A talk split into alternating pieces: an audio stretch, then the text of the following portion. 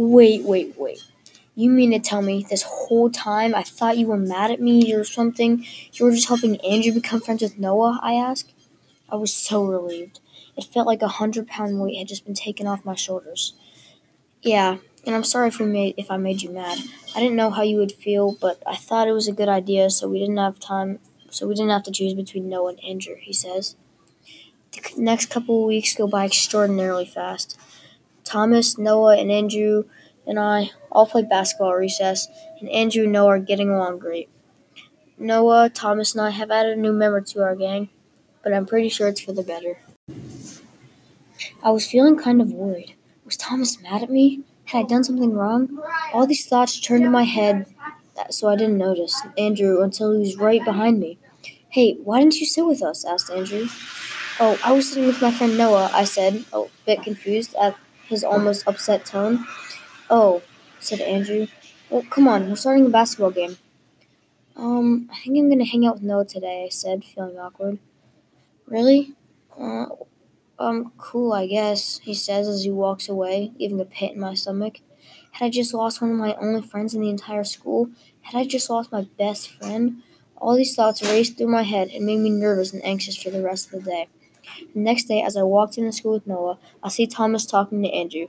They are very focused on what they are saying and some ha- and are handing some papers around. They don't notice Noah and I as we walk to his class. I begin thinking to myself about Thomas and Andrew. Were those papers homework? Were they suddenly such good friends that they helped with each other's homework? This thought made me the most anxious because that was something Thomas and I had always had done all the time in elementary school. The morning races by in a blur of anxiety, nervousness, and staring into empty space during class. And before I know it, I'm heading to lunch. I see Thomas sitting with Andrew again.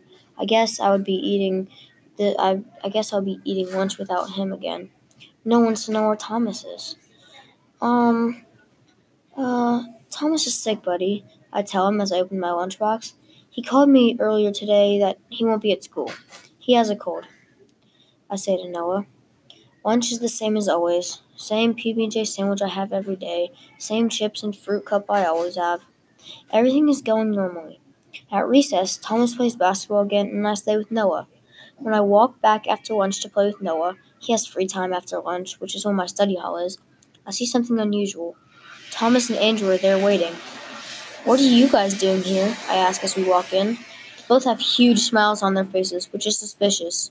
Well, Andrew wanted to become friends with Noah, so I got permission from his parents and Noah's teachers, and now we can play with you guys, he explains. Those kids were really nice. I think we should hang out with them more, Thomas says as we start walking. Yeah, I agree.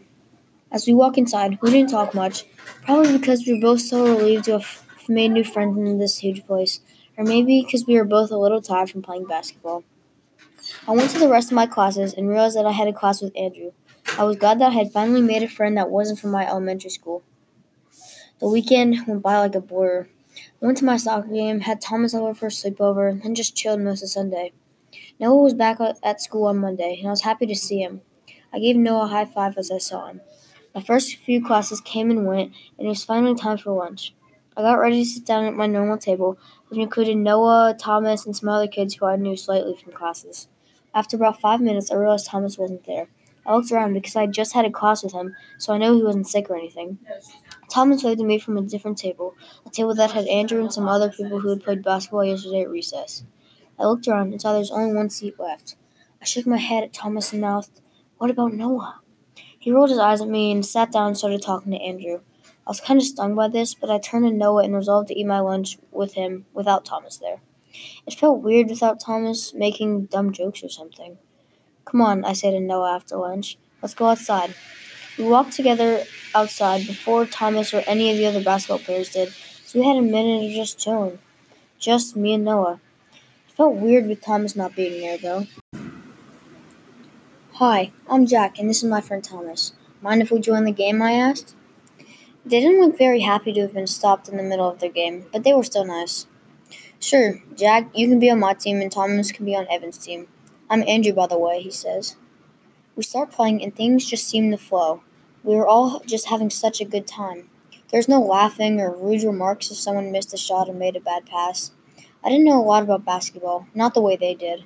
They could see when to pass and shoot, when to drive in the lane, when to set picks. As the game started whizzing around, I asked Andrew something. I'm kind of new to basketball, so could you help me out a little bit? I don't really know what's going on sometimes, I said. He looked kind of surprised that I talked to him, probably because the game was flowing really well and everyone was so focused. Yeah, I got you. Just go out for a pass, and when I pass it, drive to the hoop. They'll never see you coming, he replies. He gestured to the area I would go for the pass. I got a little excited that I would finally be able to play like everyone else. Got it. Thanks, bro, I say back. As I'm running over to the spot, I see Andrew get the ball. Andrew looks at me from across the court and winks. Then I turn to see the ball flying at my face and I grab it. I fly by everyone on their team and make a sweet layup to finish it off. I walk back to the top of the court to, to see Andrew looking at me and grinning. See, I told you you can get it. Nice shot, too, he says, as, as he gets the ball and gets ready to check it with the other team. Thanks, but I couldn't have done it without you, I say back as I race across the court, trying to get the defender off me. The rest of the recess goes like this him giving me plays to do, some shooting, some passing, some playing defense. By the time the whistle blows, it feels like we have just gotten out here. Well, you know what they say time flies when you're having fun. I walk to the line to go inside and meet Thomas there. I normally play with Noah at recess, so I don't have time to play soccer, or foursquare, just to hang out with my friends. Today, though, Noah was out sick, so Thomas and I had no idea what to do.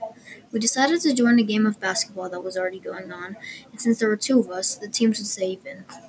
We didn't know anyone who was playing, but we figured we'd just make friends. As we walked over there, all the kids seemed to be really good at basketball. Passes were flying across the court, people falling over from dribbling moves, not missing a single shot. When we got to the courts, they didn't seem to mind us being there or even playing. Screech, the bus came to a very shrill stop in my house. My first day of middle school was about to start. As I climbed the steep steps to get into the bus, I saw my best friend Thomas looking at me, grinning. He moved farther into the seat as I sat down. Can I see your class schedule? I ask as the bus goes over a bump and we go bouncing. I needed to see how many classes we'd have together. Sure, he replies and hands me his schedule. As I start comparing our classes, I realize something. We had every single class together except math in seventh period. I also knew that we had two classes together with our friend Noah, who has Down syndrome. Noah is in a program where he does normal classes to get used to being in a real classroom. This school year was already looking pretty good, and it hadn't even started yet. Thomas and I talked for the rest of the bus ride, which from my stop to school was only about five minutes. When we pulled up at the school, a pit in my stomach formed. I could see all the seventh and eighth graders walking around, maybe the quick high five for friends they hadn't seen over the summer. Mostly, though, they seemed like this was the last place they wanted to be right now. I got off the bus and said hi to my friends that I hadn't seen in a while. We started talking mostly about things we did over the summer places we went, the sports we played, and all kinds of stuff. We were, real, we were all really nervous to start middle school. As we went to the school, I struggled to find my way through. The place looked so much different from the tour we took last year, now that it had people in it. The people were also the people were also made it hard. Everyone trying to stay with their friends, some grouchy seventh and eighth graders with the occasional "Could you walk any slower?" remark, and teachers trying to greet kids before they got swept away by the current of the hallway. I finally reached my locker and unpacked my stuff. As I headed to class, I realized this would be a long year of being the little kids again. The week flew by, and before I knew it, it was already Friday. Everything was going normal until recess.